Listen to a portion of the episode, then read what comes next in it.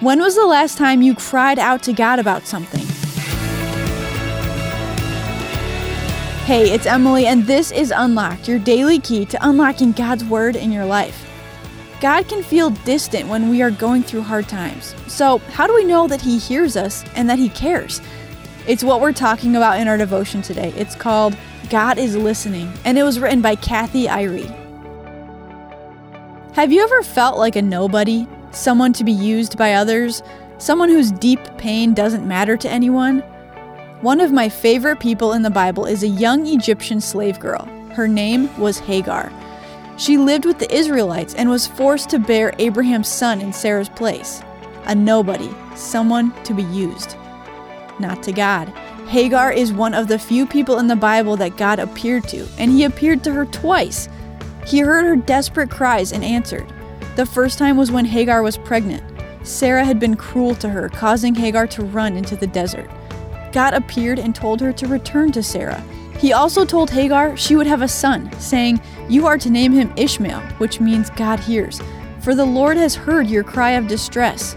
Genesis 16 11. God was not done intervening in Hagar's life, however. After Abraham and Sarah's son Isaac was born, Abraham sent Hagar and Ishmael away. This time, Hagar was in the wilderness. She ran out of water and placed Ishmael under a bush. Walking several feet away, she sat down, saying she didn't want to watch him die. God listened again, this time to Ishmael's cries. He spoke to Hagar and provided a well and a way for Hagar to raise Ishmael by herself. God never considered Hagar or anyone else to be a nobody. Jesus continued this ministry to the nobodies of this world during his time on earth. He drove demons out of a naked man who lived among the tombs, Luke 8 26 through 39. And he introduced himself as the Messiah to a despised Samaritan woman with an immoral past, John 4 5 through 29. These are only two examples of how Jesus reached out with love and compassion during his earthly ministry, how he never failed to listen for cries of distress, and how he listens for them today. Genesis 16:11b says, "For the Lord has heard your cry of distress."